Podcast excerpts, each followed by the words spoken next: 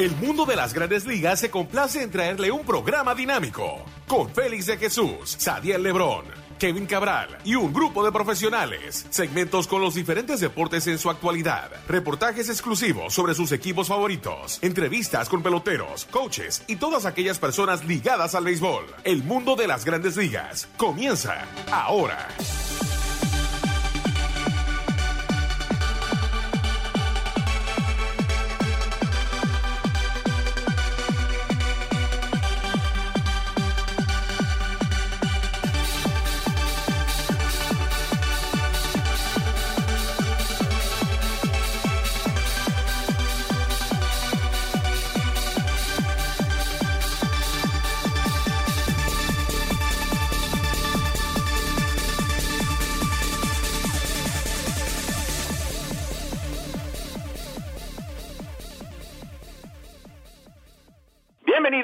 Otra emisión de su programa El Mundo de las Grandes Ligas por su portales .com y lasmayores.com y claro, pueden bajar el podcast vía el Apple Store al igual que Google Play. Aquí con ustedes, Kevin Cabral, un servidor Félix eh, de Jesús, todo bajo la producción de Andrew Hartz con todo lo que está pasando en las Grandes Ligas y bueno, 31 de julio, eh, el último día que se pueden hacer cambios y se han hecho varios en los últimos días. Eh, los Yankees, al igual que los Red Sox, el mismo equipo de Seattle, con cambios interesantes eh, y otros cambios eh, de última hora. Pero para eso vamos a traer, sin más preámbulo, a Kevin Cabral. ¿Qué tal, Kevin? Muy buenas, Félix. Mi saludo cordial para ti y para todos los amigos oyentes del programa que, bueno, cada semana nos dan seguimiento en un día muy especial este del año. La realidad es que han sido eh, tres, cuatro días de mucho movimiento en este periodo de cambios que concluye en un rato. Eh, mirando el equipo y comenzamos con los Yankees, ya que ellos sí han hecho varios movimientos, especialmente en lo que es el cuerpo de lanzadores abridores, adquieren a Lance Lynn, a Jay Happ, y hemos mencionado que no estaba ese as disponible para el equipo eh, de los Yankees eh, para, claro, competir con Boston. Boston eh, ganó en el día de ayer y la ventaja ahora de seis juegos. Boston sigue ganando con frecuencia en las grandes ligas. Pero Kevin, muchos se preguntan, Jay Happ y el señor adquirido del equipo de los mellizos de Minnesota, Lance Lynn, ¿van a ayudar a ese cuerpo de lanzadores o tú lo ves más bien como un 3, 4, un poquito por debajo de, Severino, Tanaki y hasta el mismo Sabatia? ¿Cómo ha visto esos dos lanzadores ahora que visten el uniforme de los Yankees? Bueno, yo de manera general te voy a decir que para mí lo que Brian Cashman ha hecho en los últimos tres, cuatro días, eh, digamos una semana, eh, yo creo que ha reunido muchos méritos para ser ejecutivo del año de, las grandes ligas, eh, tomando en cuenta lo que ha conseguido y el talento que ha entregado a otros equipos. Yo te lo voy a poner de esta manera. Las adquisiciones de Jay Happ y Lance Lynn, yo creo que los Yankees hicieron eh, lo que se podía en un mercado donde no había lanzadores abridores que realmente pudieran hacer una diferencia, a menos que tú quizás no estuvieras dispuesto a entregar, a hacer un cambio descabellado, por ejemplo, con los Rays, cediendo un tremendo material joven por un, por un pitcher que tiene el potencial, pero que no termina de probar que es un real número uno, que es Chris Archer. Creo que conseguir a Happ, que ya tiró un buen primer partido, y a Lance Lynn, que aunque comenzó mal este año, ha sido un, pitcher consistente en, temporadas anteriores, tomando en cuenta la situación de los Yankees, los problemas de Luis Severino en sus últimas cuatro salidas, el historial de lesiones de hombres como Sisi Sabatia y Masahiro Tanaka, la inconsistencia de Sonny Gray, me parece que eh, dentro, dentro de la disponibilidad, los Yankees salen muy bien consiguiendo a Happ y Lynn. Y básicamente dos jugadores redundantes, Félix, porque los Yankees tienen tanto talento que, eh, por ejemplo, un Brandon Drury, un Tyler Austin, es posible que los Yankees, al tener que definir su roster de 40 jugadores en la temporada muerta, es posible que perdieran de todas maneras esos jugadores. Y eso es lo que el, equipo de los Yankees, la clase de jugador que ha estado cediendo, lo mismo que Billy McKinney. Eh, o sea que el Cashman ha operado utilizando ese material redundante que tiene para conseguir los lanzadores que le hacían falta. Y además de eso, el, por ejemplo, cambia Adam Warren, consigue más dinero para firmas internacionales y eh, básicamente eh, ahora mismo Cashman tiene alrededor de 3 millones y medio de dólares que puede invertir en firmas internacionales. Ya hicieron un movimiento eh, consiguiendo al lanzador Osiel Rodríguez, que estaba entre los primeros 10 prospectos internacionales de acuerdo a, MLB Pipeline, y tiene la oportunidad de hacer más cosas. O sea que él mejora su roster de grandes ligas, consigue más dinero para continuar mejorando su sistema de ligas menores y a cambio lo que cede jugadores que en realidad no tenían espacio en el equipo de los Yankees. El trabajo de nuevo de Cashman en los últimos días para mí merece que él al final de temporada sea considerado para el premio de ejecutivo del año, así lo veo. No, definitivamente, yo también lo veo así, Kevin, es como si tú tienes doble de, postalista eh, de los famosos baseball card y lo cambia por entonces pieza que necesita eh, Giovanni Gallejos, eh, Jason Shreve, Shreve tal vez con Britain, ya no tenía puesto aquí con el equipo de los Yankees, aunque ha lanzado bien este año.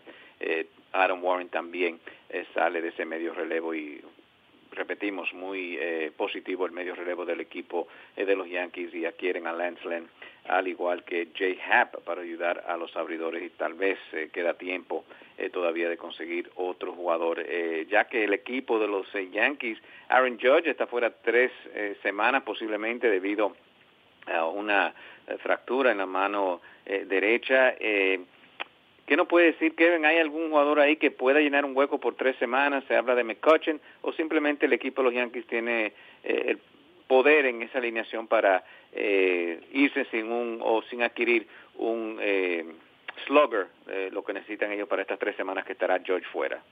sí, lo primero es que hay que decir que el comentario es que los Yankees continúan activos y que ellos supuestamente han estado en conversaciones con los Marlins para el caso del relevista Brad Ziegler, que ha sido a través de su carrera excelente contra bateadores derechos y que ha estado tirando muy bien en los últimos dos meses, y Cameron Maven. A mí me parece que eh, los Yankees, si consiguen un bateador derecho, va a ser un jugador complementario que quizá va a jugar bastante en las próximas semanas, pero que eventualmente eh, va a asumir un rol de sustituto. Maven es una opción, se me ocurre que José Bautista eh, podría hacerlo también, a pesar de que Bautista tiene ya el, cierta debilidad en el aspecto de la defensa, pero no hay no es tanto el terreno que hay que cubrir en el right field en Yankee Stadium, él podría ser una opción. A mí no me sorprendería que, que los Yankees hagan algún movimiento para fortalecer su outfield.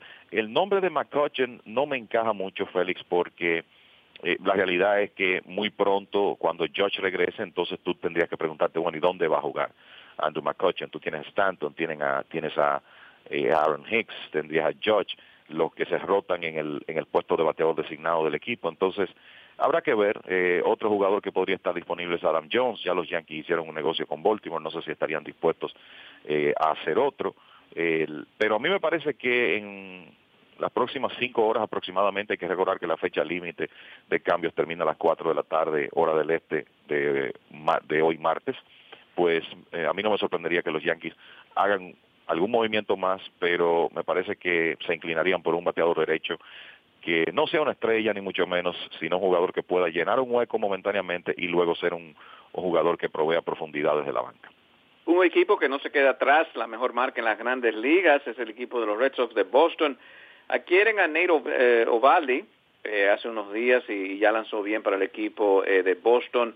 Eh, básicamente Tampa Bay eh, lo tenía ahí para cambiarlo y consiguen un prospecto, pero consiguen a, Ian Kinsler, eh, Kevin no ha bateado este año, es Kinsler, pero es definitivamente un veterano que puede ayudar a este equipo ya que Pedroia está fuera. Definitivamente, y tú sabes que con estos jugadores veteranos que están acostumbrados a estar en equipos ganadores, el caso de, de Kinsler, de un Cole Hamels, a mí no me sorprendería que su actuación mejore ahora que están en competencia. Mira, eh, yo lo, lo de Kinsler yo creo que es bastante, bastante sencillo. Eh, es un jugador que ya cumplió 36 años y la edad se ha visto en el aspecto ofensivo en los últimos dos años, pero él no tiene que ir a Boston a ser un protagonista en la ofensiva del equipo. Él tiene que ir a fortalecer la defensa y debo decir que sigue siendo un excelente intermedista defensivo y lo que el gerente Dayton Browski estaba buscando aquí era estabilidad en esa posición porque Eduardo Núñez y Brock Holt son buenos jugadores, pero que se ajustan más al rol de utility, no a ser un, regular en el medio del infield. Kinsler definitivamente es ese jugador que puede llenar ese hueco y de nuevo jugar una intermedia competente. Y entonces él no va a tener la presión de tener que ser uno de los cañones de este equipo, va a ser una figura secundaria.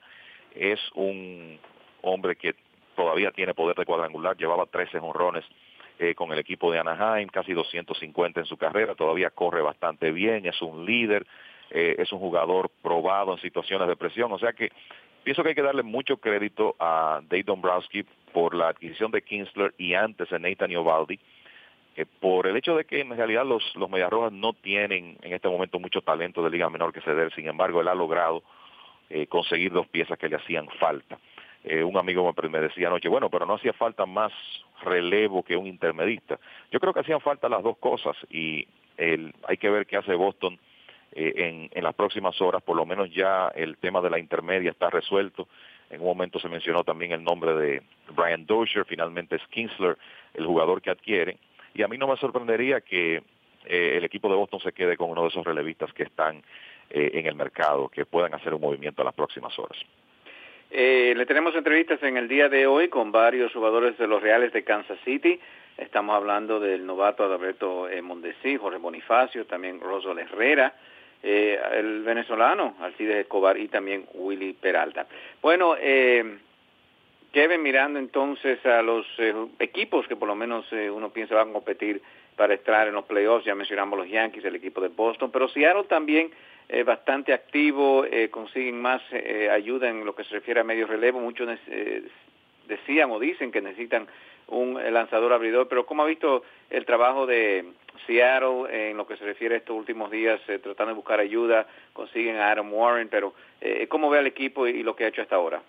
Mira, el, la, situación en, este periodo, Félix, de nuevo, eh, los marineros, está claro que quizás su prioridad era conseguir un pitcher abridor. El problema es que no es tan fácil conseguir ese pitcher abridor y ellos han tenido una rotación bastante estable. Félix Hernández ha sido el peor de todos eh, eh, en esta temporada con una efectividad de 5.58, que es algo que llama la atención porque estamos hablando de eh, uno de los principales lanzadores de la, de la franquicia, pero ya regresó James Paxton ayer tirando bien, tienen a Marco González que ha ganado 12 juegos, tienen a Mike Leake y a Wade, LeBlanc, que es un competente quinto abridor, por lo menos eso ha sido este año para Seattle, y que ya en un evento, en una situación de postemporada, deberá ir al bullpen.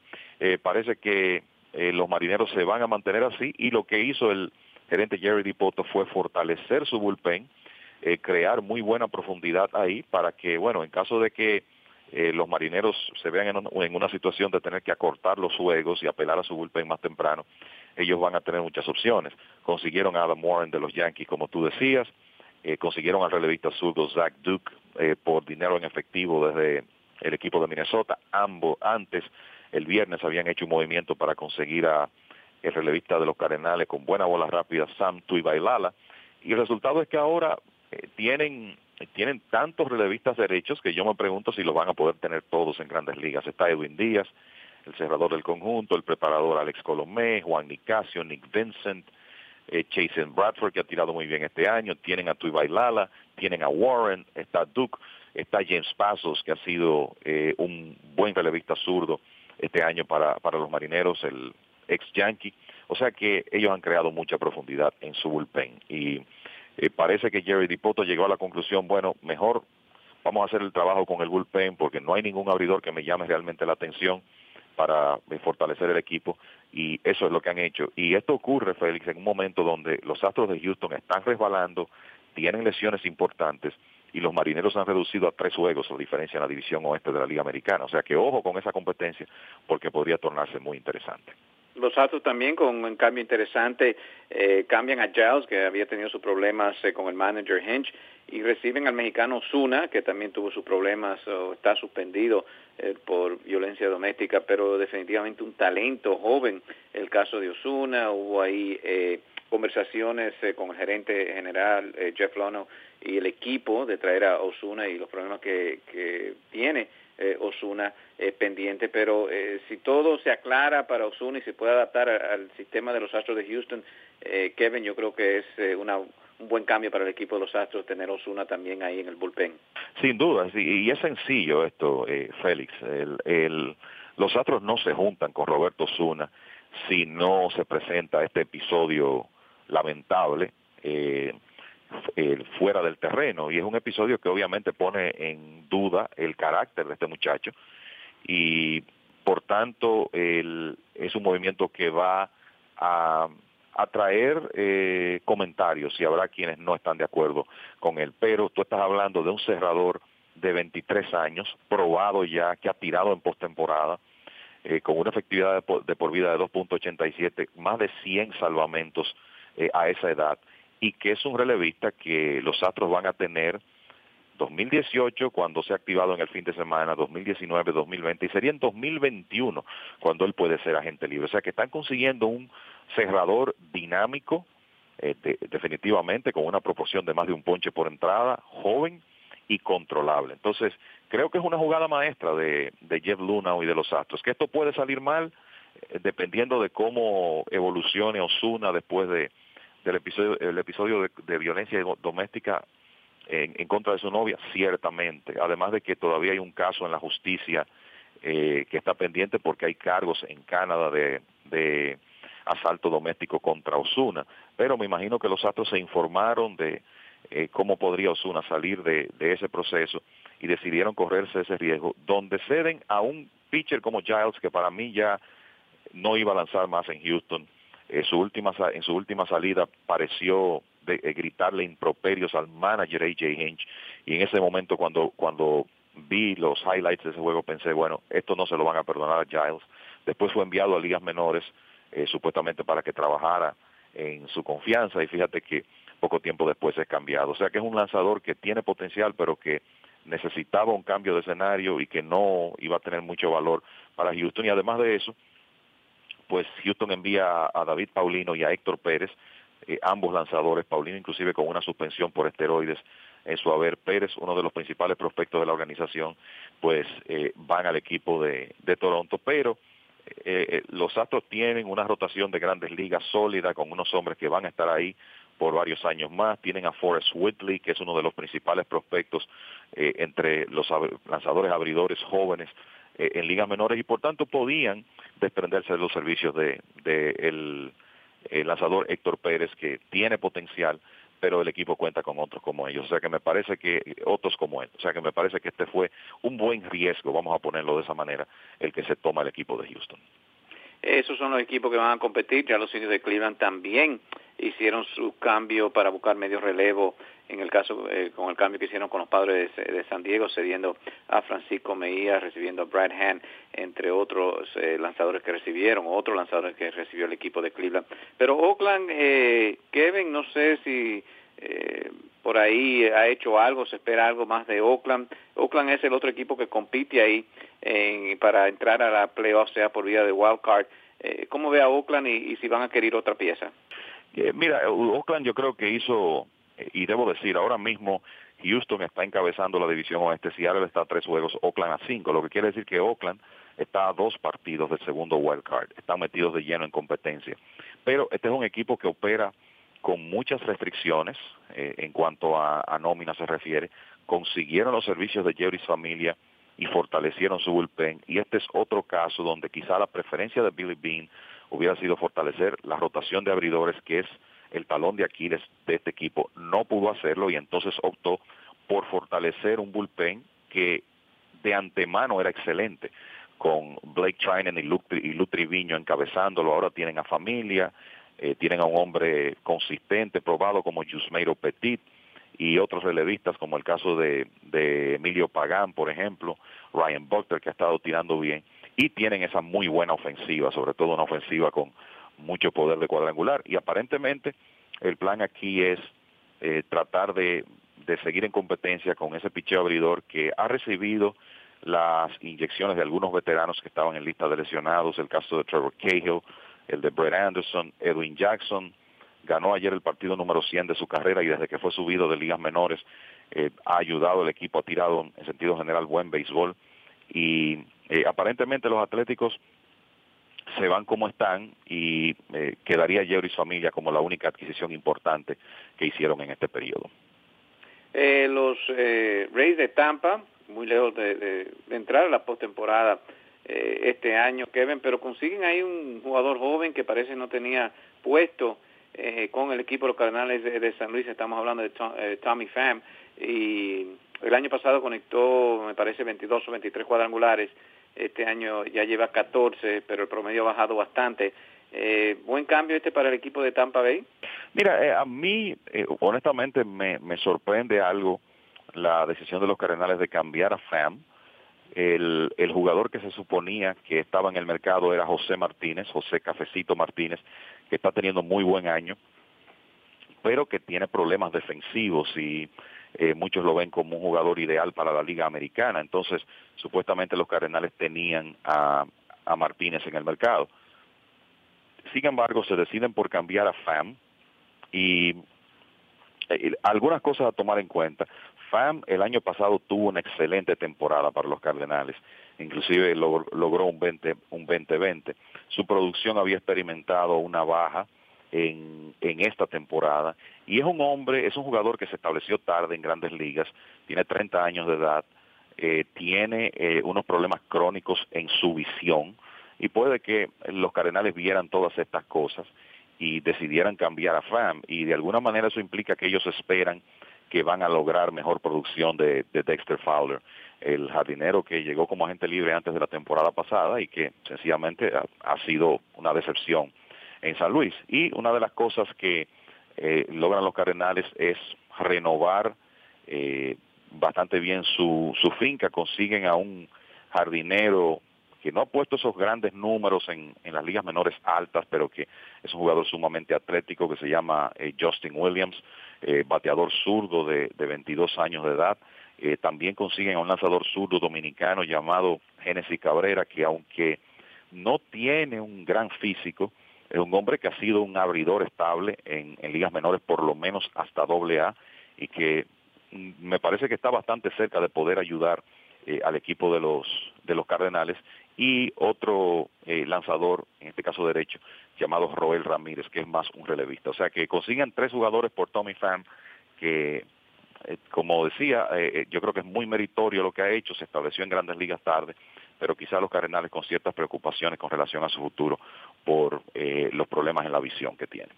La Liga Americana también está bastante interesante. Se rinde el equipo de los Nacionales de Washington. Vamos a comentar sobre ese tema. También los Bravos de Atlanta con una adquisición que le va a dar mucho más poder en esa alineación. Vamos a una pequeña pausa, Andrew Hart, y cuando regresemos entonces eh, tocamos un poco de algunos de los cambios que se han hecho en la Liga Nacional. Y claro, recuerden, después eh, de esta última pausa también tenemos a las entrevistas con Mondesi, Bonifacio, Herrera, Escobar y Peralta. Vamos a la pausa y ya regresamos con mucho más.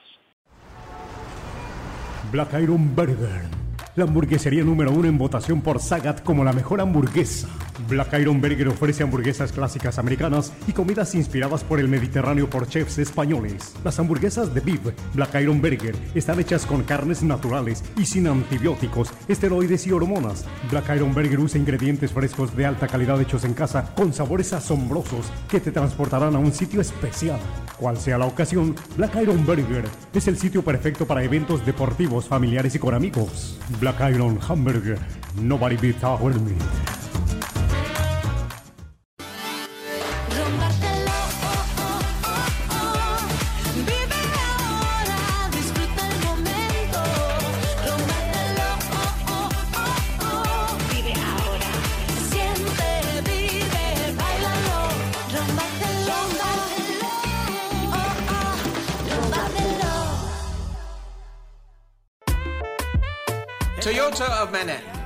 En la 11 Avenida y calle 47 en Manhattan, con la mejor oferta en el área triestatal para los taxistas. Ahora con la garantía de 125 mil millas y un reembolso de 750 dólares a Uber drivers. Escucharon bien. Toyota of Manhattan les da el trato que usted se merece no tomamos ventaja de nuestros taxistas y lo ayudamos con todo el proceso para obtener su placa y registración del TLC. En 24 horas reciba su placa del TLC. Tenemos varios modelos, Black on Black. Eso de pagar mensual a una compañía cuando puede ser dueño de su carro se acabó. Establezca su crédito con Toyota of Manhattan. Llamen al 1-800 NU Toyota. Eso es 1-800-NEW Toyota. Estamos claros y ya, y no te voy a negar. Bueno, de regreso a su programa El Mundo de las Grandes Ligas por sus portales m.com y lasmayores.com. Como siempre, nuestro productor es Adam Hart y aquí con ustedes eh, Kevin Cabral, el servidor Félix de Jesús, Andrew Hart, eh, varios tiempo con nosotros ya aquí en el programa El Mundo de las Grandes Ligas con como productor estelar. Bueno, eh, Kevin, antes de entrar con la Liga Nacional y los cambios que se han hecho, eh, Vladimir Guerrero entra al Salón de la Fama, un gran evento soleado el domingo en Cooperstown y, se viste de gala Latinoamérica y más bien República Dominicana con lo que fue la exaltación de Vladimir Guerrero y los otros que entraron. Es ciertamente un gran día para eh, para el Salón de la Fama porque fue es una clase excelente y obviamente un día especial para República Dominicana. Eh, habíamos tenido hace un par de años la celebración con Pedro Martínez, que llegó más de 30 años después de nuestro primer inmortal Juan Marichal, que llegó en 1983 y ahora rápidamente, bueno, pues está Vladimir Guerrero con otros dominicanos que vienen por ahí, Adrián Beltré, Albert Pujols, David Ortiz. Eh, etcétera. Entonces, eh, la realidad es que un gran día para República Dominicana, mucha gente feliz aquí.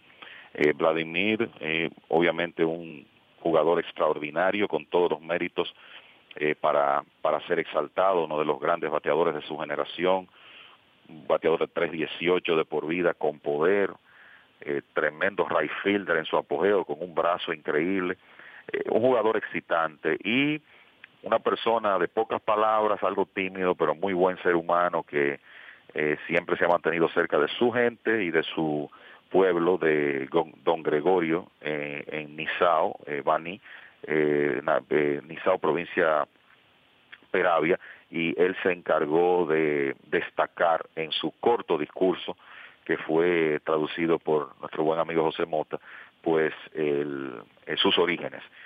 así que muy felices aquí en República Dominicana, nos, encontramos todos por esa distinción eh, merecida que recibe Vladimir Guerrero y como tú decías, un dominicano y un latino más en el Salón de la Fama.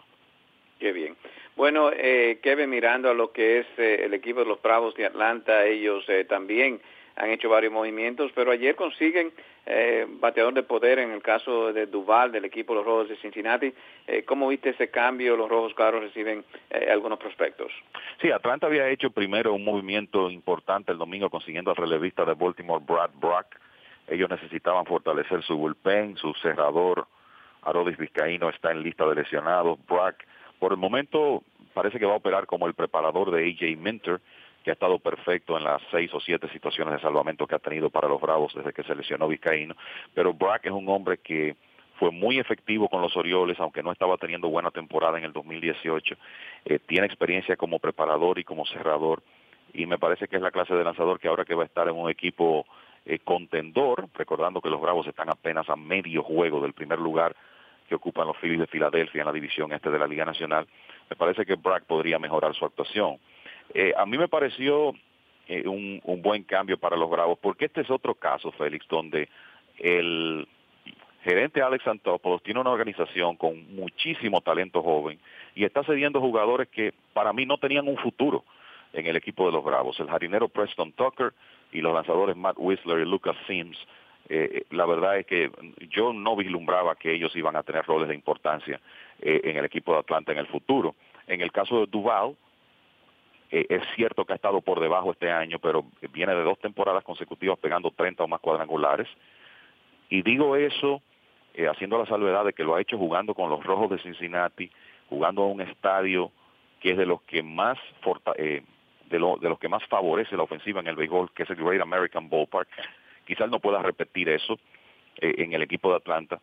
sin embargo, es un bateador derecho de fuerza que le hacía falta a este equipo y además de eso, un hombre que juega muy buena defensa eh, en el outfield. Y esto le da opciones al dirigente Brian Snitker. Aparentemente lo que vamos a ver en ocasiones es a Ender Inciarte, que ha tenido muchos problemas para batear el picheo zurdo este año en la banca contra zurdos. Ronald Acuña Jr. jugaría en el, en el jardín central y en esos casos Duval estaría jugando en el jardín izquierdo eh, para el equipo de los Bravos. Así que me parece que es una buena adquisición porque el equipo de Atlanta consigue un jugador que puede ayudar y de nuevo ceden tres jugadores que, que para mí no tenían futuro con el equipo de Atlanta. Eh, los Phillies, claro, en primer lugar, ayer pierden un juego difícil frente a los Rojos, eh, frente a los Medias Rojas eh, de Boston, que siguen ganando con frecuencia. Repetimos, seis la ventaja eh, de Boston eh, frente a los Yankees y se va a jugar cuatro juegos este fin de semana, comenzando el jueves en el Fenway Park. Eh, va a ser muy interesante con las nuevas adquisiciones del equipo de Boston, igual que el equipo eh, de los Yankees. Eh, la noticia grande ha sido eh, Kevin, que Rizzo, el gerente general de los Nacionales de Washington, no sabemos si está comprando o vendiendo. Se ha mencionado hasta el nombre de Bryce Harper, unos rumores fuertes. ¿Cómo viste esa situación de, de Rizzo y qué está pensando el, el gerente general? Mira, um, el, a mí me han preguntado bastante en los últimos días eh, sobre la posibilidad de que Bryce Harper sea cambiado. Mi posición ha sido que los nacionales no van a cambiar a Harper. Y mira, anoche, en un momento dado, apareció una información de que supuestamente eh, el equipo de los nacionales escucharía otros equipos con relación a Bryce Harper. Sin embargo, en un mensaje de texto, y de esto hace un rato, el gerente general y eh, presidente de los nacionales, Mike Rizzo, eh, en un mensaje de texto que envió al Washington Post, dijo, Bryce Harper no va para ningún lado. O sea que creo, eh, también le dijo lo mismo a otros periodistas, incluyendo Buster Olney de ESPN. Bryce Harper no será cambiado. Eso es lo último del equipo de los nacionales, que eh, te voy a decir algo, es un poco eh, cuesta arriba. Es cierto que ellos han estado jugando mal, pero están a cinco juegos y medio del primer lugar. Cinco juegos y medio es una distancia que puede salvarse en dos meses. Lo hemos visto ocurrir muchas veces y este es un equipo que tiene talento. A mí siempre me parecía cuesta arriba tú desprenderse de, desprenderte de los servicios de tu jugador franquicia estando a una distancia así del primer lugar. Eh, lo que se dice es que los nacionales estarían dispuestos a conversar con otros equipos con relación a Gio González y a Jeremy Hellickson. Eh, veremos si ellos hacen el esfuerzo de adquirir un receptor que necesitan, pero eh, lo importante es que aquí, de acuerdo a Mike Rizzo, Bryce Harper, de nuevo, no va para ningún lado, fueron sus palabras, el hombre va a terminar la temporada en Washington, eh, irá a la agencia libre y entonces veremos cuál es su destino, si se queda con los nacionales, que para mí es una posibilidad importante, o si decide cambiar de uniforme. Eh, el equipo jugando un juego eh, por debajo de 500 eh, los nacionales y como mencionó Kevin a cinco y medio eh, los Marlins aquí eh, interesante Kevin ha hecho un, unos cuantos cambios pero se han quedado básicamente con, con el núcleo ya mencionamos jugadores que han adquirido pero el caso de JT Real Muto ¿tú crees que lo van a cambiar? ¿tú crees que él está disponible? Bueno hasta ahora lo que se dice Félix es que las aspiraciones de, de los Marlins lo que ellos quieren recibir por JT Real Muto eh, ha sido demasiado y ningún equipo eh, ha querido hacer ese tipo de compromiso. Y tú sabes que hay comentarios de que los Yankees inclusive han tenido conversaciones con Real Muto que no puede ser agente libre hasta el 2021. Supuestamente han hablado con él con relación a una extensión. Entonces, a mí me parece que a menos que las cosas no cambien drásticamente en las próximas horas, Real Muto se queda en el equipo de los Marlins junto con el, los jugadores que uno podría considerar el núcleo ahora mismo, el inicialista Justin Bohr, el jardinero Brian Anderson, el, vamos a llamarle utility Derek Dietrich, eh, y digo eso porque pienso que jugadores como Starling Castro, Martín Prado, más veteranos, en algún momento, si no es en esta, en este periodo de cambios, en algún momento, en la temporada muerta, no sé, serán cambiados.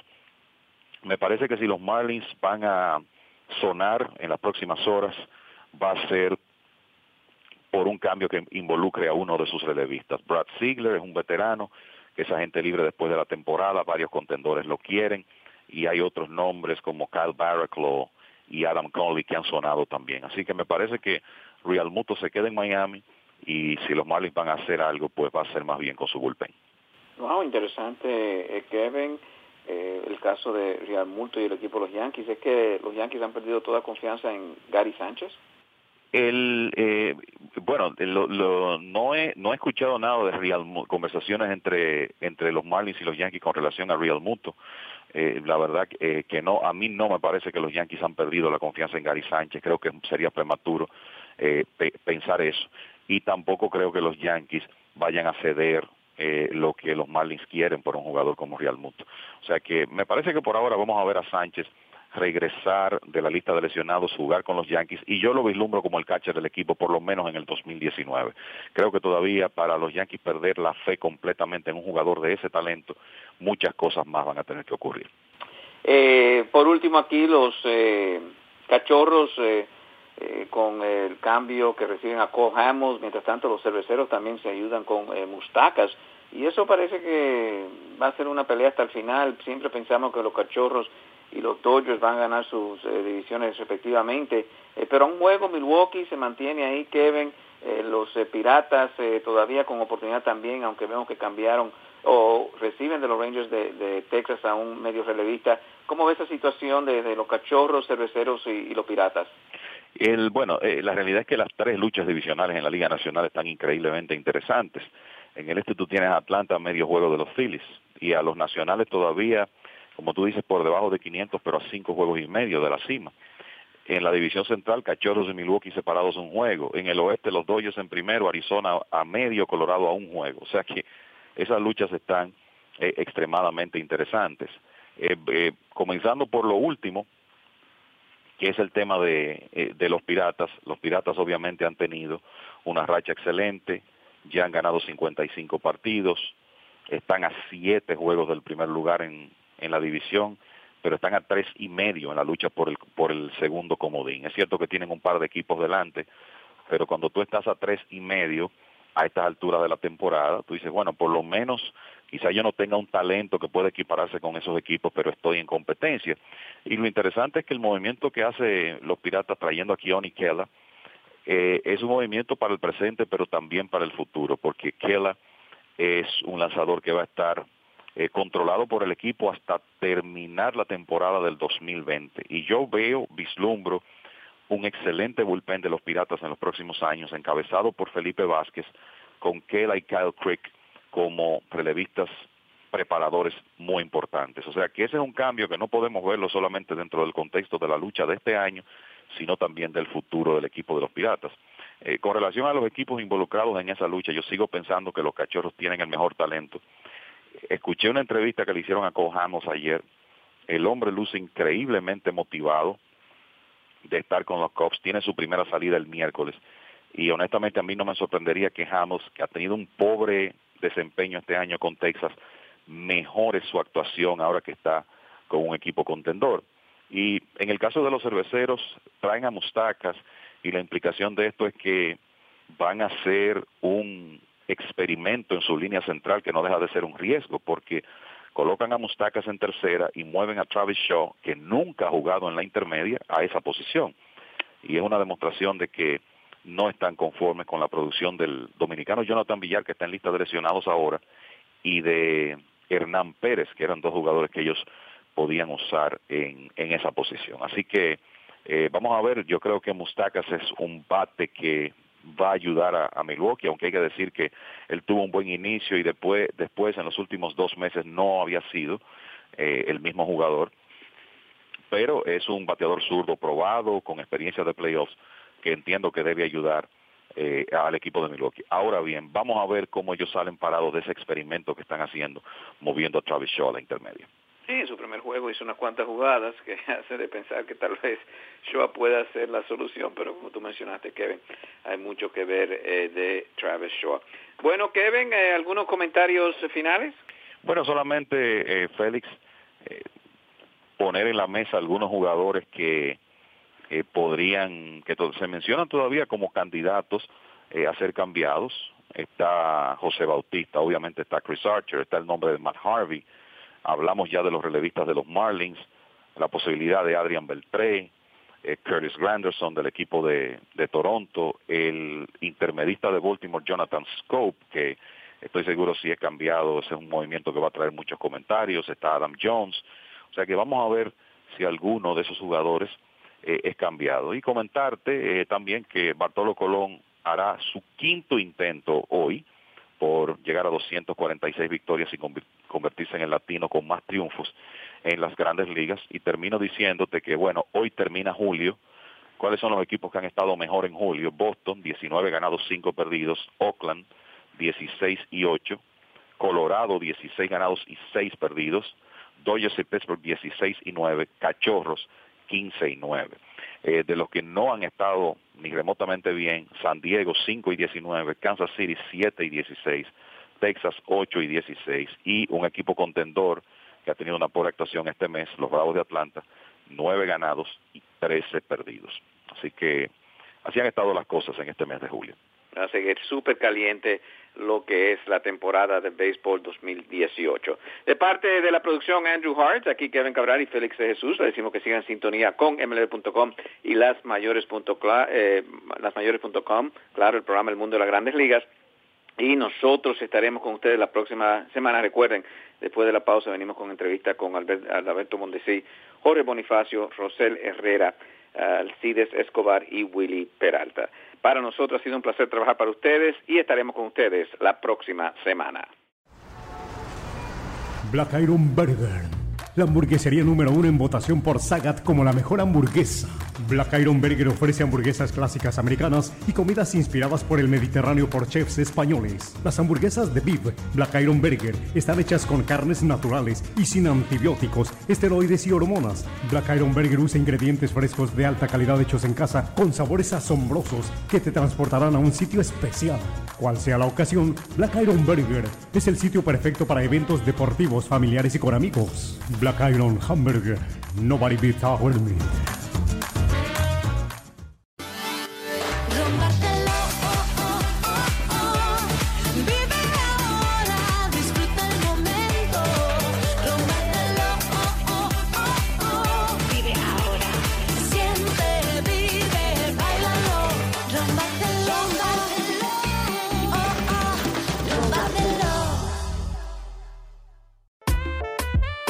Toyota of Manhattan, localizado en la 11 Avenida y calle 47 en Manhattan, con la mejor oferta en el área triestatal para los taxistas. Ahora con la garantía de 125 mil millas y un reembolso de 750 dólares a Uber drivers. Escucharon bien. Toyota of Manhattan les da el trato que usted se merece no tomamos ventaja de nuestros taxistas y lo ayudamos con todo el proceso para obtener su placa y registración del TLC. En 24 horas reciba su placa del TLC. Tenemos varios modelos, Black on Black. Eso de pagar mensual a una compañía cuando puede ser dueño de su carro se acabó. Establezca su crédito con Toyota of Manhattan. Llamen al 1 800 NU Toyota. Eso es 1-800-NEW Toyota. Estamos claros y ya, y no te voy a negar. Adalberto, uno de los grandes prospectos de este equipo de los Reales de Kansas City, eh, pero aún no arranca. ¿Eso es lo que esperamos en lo que resta de temporada este año? Sí, sí, sabe gracias a Dios estamos aquí, seguir trabajando fuerte y positivo y, ¿sabes? Salir todos los días a dar lo mejor de mí. ¿Qué trabajaste ahora que estaba en la Liga Menores? ¿Qué, te, faltaba para ya hacer ese brinco otra vez a las grandes ligas? No, tú sabes, eso es, eso es el momento, ¿eh? que hay que esperar que le den el chance a uno, pero seguir trabajando lo mío, normal. Y seguir enfocándome en mi bateo y nada, seguir trabajando fuerte, que los resultados llegarán conversando con Jorge Bonifacio, nos dice que ya es el tiempo de ustedes hacer su propia casa, ¿no? Raúl Mondesí, tu padre, gran jugador de béisbol, pero tú miras eh, hacia atrás y dices, ¿tengo que ser como mi padre o mejor que mi padre o, algo parecido? No, yo simplemente vengo aquí a hacer mi trabajo, tú sabes, Dios tiene lo de cada uno y no me enfoco en eso, no me pongo, tú sabes, yo simplemente vengo aquí a dar lo mejor de mí, yo sé lo que tengo, sé lo que puedo hacer. Lo que hay que enfocarse y pedirle salud a Dios y jugar duro. Pero a veces tu padre te dice algo que él ve en la mecánica que te puede ayudar.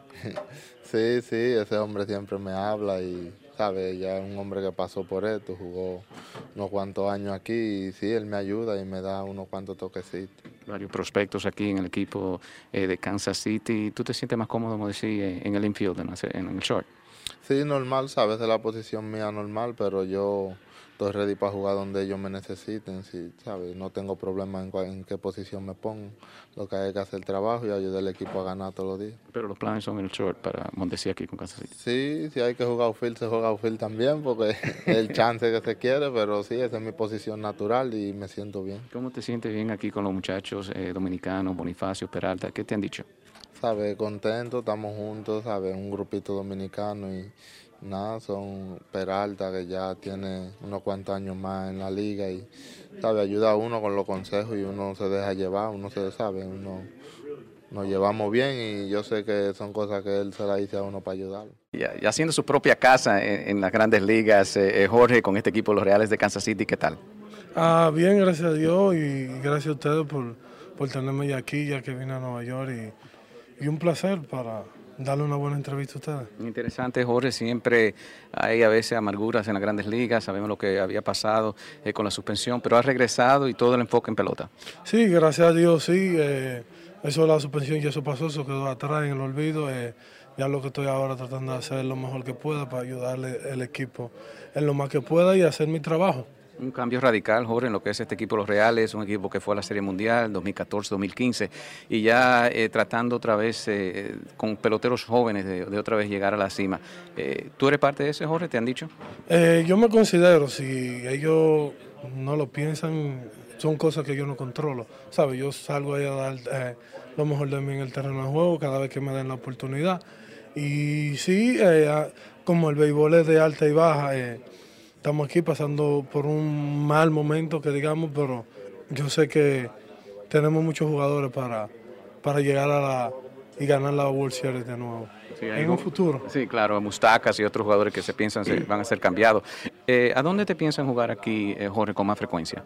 Eh, cuando llegué ahora he estado jugando Rayma y Lesfield y DH. Y ellos están tratando de mantenernos todos jugando y nos están dando la vuelta todo para tenernos en el line-up. ¿Tú, lo sientes como que es una prueba, a ver quién es que va a mantener esa posición en el futuro? No, no, no, no, no.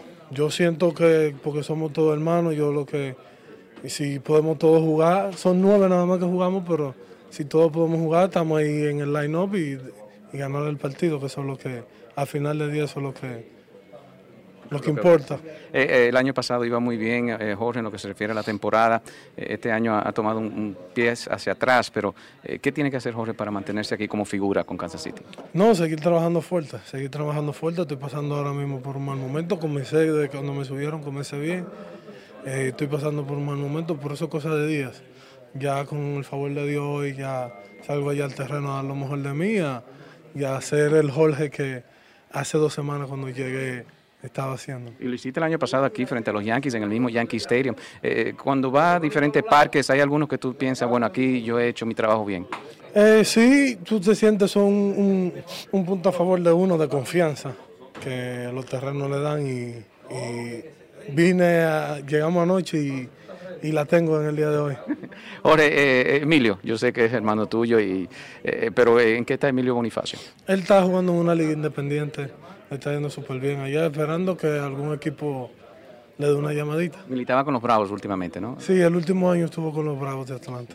¿Y te vamos a ver en la Liga Invernal en República Dominicana? Con el favor de Dios estaré por allá. Ah, bueno. Alcide, ¿qué tal? ¿Cómo está todo? Bien, bien, gracias a Dios. Eh, mirando Alcides, eh, este equipo básicamente una transformación, eh, se han ido varios peloteros eh, y piensan otra vez comenzar de nuevo. ¿Está en los planes Alcides de quedarte aquí y ver esa renovación? Mira, la verdad que no sé qué pasará después de este año, simplemente le pido a Dios salud para seguir en, manteniéndome, jugar con el equipo que me da la oportunidad. Quisiera estar aquí, aquí llevo ya ocho años con este. Es un equipo que lo he visto en, desde cero a ser el campeón mundial y otra vez estamos en reestructuración y son cosas que, que pasan y uno no puede controlarla, simplemente seguir lo que uno hace a diario. Qué difícil, eh, es un jugador, eh, varias temporadas jugaste los 162 partidos y entonces eh, venir eh, todos los días sabiendo que es difícil con un equipo que, claro, como tú mencionaste, está en, en, una transformación. Sí, es difícil verlo de esa manera, este, porque desde que estoy aquí no habíamos pasado un año tan difícil como es este año La verdad lo que tenemos que seguir es trabajando fuerte, seguir hacia adelante, ya lo que hemos pasado, lo que hemos perdido, ya no podemos hacer nada, simplemente ver el día a día y trabajar duro. Ha visto varios nombres como Hosmer, eh, posiblemente Mustaka se ha cambiado. Qué difícil ver a esos compañeros que ustedes batallaron ahí en el terreno de juego para ganar una serie mundial, verlo irse. Claro, es difícil verlo irse, como en el caso de Hosmer, Lorenzo Kane, eh, algunos de los pitchers que también ya se fueron, Mustaka no se sabe qué va a pasar, pero como ya lo dije anteriormente, lo que tenemos que seguir trabajando, pidiéndole a Dios salud, porque es lo único que podemos hacer, y ayudar a los muchachos nuevos que, que vienen a hacerlo mejor pelotero. Y por último, Alcides, eh, mirando a lo que es eh, enfrentarse al equipo de los Yankees de Nueva York, eh, tú has tenido varios buenos momentos aquí en Nueva York. ¿Cómo ve este equipo y, los otros en la Liga Americana, Boston, Seattle, Oakland, que son los grandes favoritos? No, venir acá siempre es un orgullo para todos los peloteros que visitan el Yankee Stadium, ya que todo el mundo no puede jugar acá. Me encanta jugar aquí en este estadio y es un equipo muy bueno, sí, como lo dijiste, hay mucha competencia, Boston, Seattle, bueno, Houston, simplemente suerte a todos y que gane el mejor. Roseli está ahora con este equipo. Eh, cuéntame, ¿cómo está todo? No, primeramente gracias a Dios, este, tú sabes, eh, siento bendecido, gracias a Dios y aprovechando la oportunidad que me han dado la organización de Kansas City, tú sabes, vengo como ya tú acabas de decir desde Cincinnati y gracias a Dios estamos aquí ahora porque Dios así lo quiso y estamos trabajando y, tirando para adelante. La competencia interesante con Bondesí, tú también juegas el short. Eh, ¿Qué tiene que hacer eh, Rosel para ser parte de Kansas City en el futuro? Bueno, este, ahora mismo mi rol es jugar donde me pongan, tú sabes. Gracias a Dios yo tengo, tengo la habilidad de poder jugar en el outfield y, y jugar en, el infield también. O sea, eso es más importante para mí y yo creo que mi, mi rol es hacer lo que, lo que ellos quieran que yo haga y hacer la jugada pequeña, tú sabes. Eh, interesante como las cosas pueden cambiar rapidito. Eh, los rojos comenzaron muy mal la temporada, eh, ya bajo Riggleman han hecho mejor trabajo. ¿Eso es lo que se puede ver también con Kansas City? Sí, sí, yo creo que sí, porque nosotros este, ahora nos están dando mucha oportunidad, el talento joven, ellos han movido varias piezas y, nosotros pensamos, bueno, ellos piensan que en un futuro con Dios delante este, vamos, a estar, vamos a estar bien conversando con Alcides Escobar, nos dice que hay, hay gran futuro aquí, no solamente eh, en Herrera, sino también en Mondesí, Bonifacio y los otros muchachos aquí. Sí, sí, 100% estoy de acuerdo con eso. Eh, yo pienso que tenemos, lo más importante es que tenemos mucho deseo de salir allá afuera y dar lo mejor de nosotros y, cuando uno sale a, dar lo mejor de uno, tú sabes, las cosas buenas comienzan a pasar. Eh, ¿Juega para el equipo Los Gigantes de Ciudad, República Dominicana? ¿Piensa jugar este año? Sí, con Dios delante sí, 100%. Este, me gusta mucho allá el calor que nos da la fanaticada y, y tú sabes, el ambiente, la, pelota es diferente y por lo menos voy a, jugar un poco de la regular. ¿Y ese nombre Rosel no es muy dominicano? ¿De dónde viene? No, ese nombre no es muy dominicano, pero mi mamá siempre me dijo que había un pelotero que se llamaba Russell, pero se escribía diferente. Y como ese pelotero ella siempre lo veía en la televisión, cuando ella estaba embarazada de mí, bueno, pues quiso ponerme Rosel y y gracias a Dios ya tenemos el nombre. Ah, bueno, perfecto. Entonces, tu madre bien fanática del béisbol. Sí, mi mamá siempre ha sido fanática del béisbol. Nos encontramos con Willy Peralta del equipo de los Reales de Kansas City. Por mucho tiempo con los cerveceros de Milwaukee, abridor Willy, ahora te encuentras en otro rol diferente con este equipo de Kansas City. ¿Qué tal? Este, contento, contento, man, de, de, poder, poder, estar aquí y con esta organización y un rol nuevo y, y disfrutándolo al máximo. En lo que conversaciones con el manager, ¿es lo que él está buscando, que tú seas cerrador de este equipo? Sí, hasta ahora sí, hasta ahora ese ha sido el rol que, que me han estado usando y, y, desde el primer día que, que tuve con el equipo siempre fue en situaciones cerradas y situaciones buenas del juego y hasta ahora esos son los planes. ¿Te encuentras ahora como cerrador que es eh, mucho más fácil lanzar, entrar con tu buena recta eh, en vez de hacerlo por seis o siete innings? No te diría que, que es más fácil, eh, porque como dicen, los últimos tres outs del juego son los más difíciles. No es más fácil, pero eh, es, diferente. Eh, tú sabes que tiene que venir a atacar más agresivo en la zona con todo lo que tú tienes, porque tú sabes que es un, solo inning y, es bien importante, pero me siento muy, muy cómodo en el rol que estoy haciendo ahora mismo. Y en la realidad con este equipo de Kansas City, con el año eh, bajo que han tenido, básicamente cuando tú entras es porque necesitan la victoria.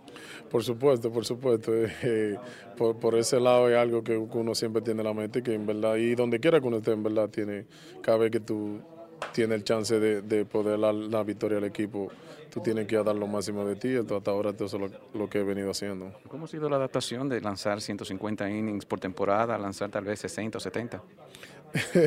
este es mi, primer año full eh, en el bullpen. Eh, ha sido un poquito diferente, como tú dices, tirar esa cantidad de innings y, y venir este año quizás tirar 60 o 70 innings. Eh, yo creo que por esa área es, sí, sí, es un poco más fácil porque siempre el brazo está más fresco, tira menos innings, te descansa más. ¿Y la recta todavía buena velocidad? Sí, por supuesto. E, eso es algo que te va a ayudar también a ser más consistente con, la recta, con lo que es la velocidad. Te va a mantener eh, tirando un poco quizás más duro porque tú sabes que es un solo inning, quizás 15 o 20 picheos lo que vas a lanzar. Y esta fue una presentación del mundo de las grandes ligas con Félix de Jesús, Sadiel Lebrón y Kevin Cabral. Les invitamos para nuestra próxima edición con un programa igual o mejor que este. Muchas gracias por sintonizar El Mundo de las Grandes Ligas.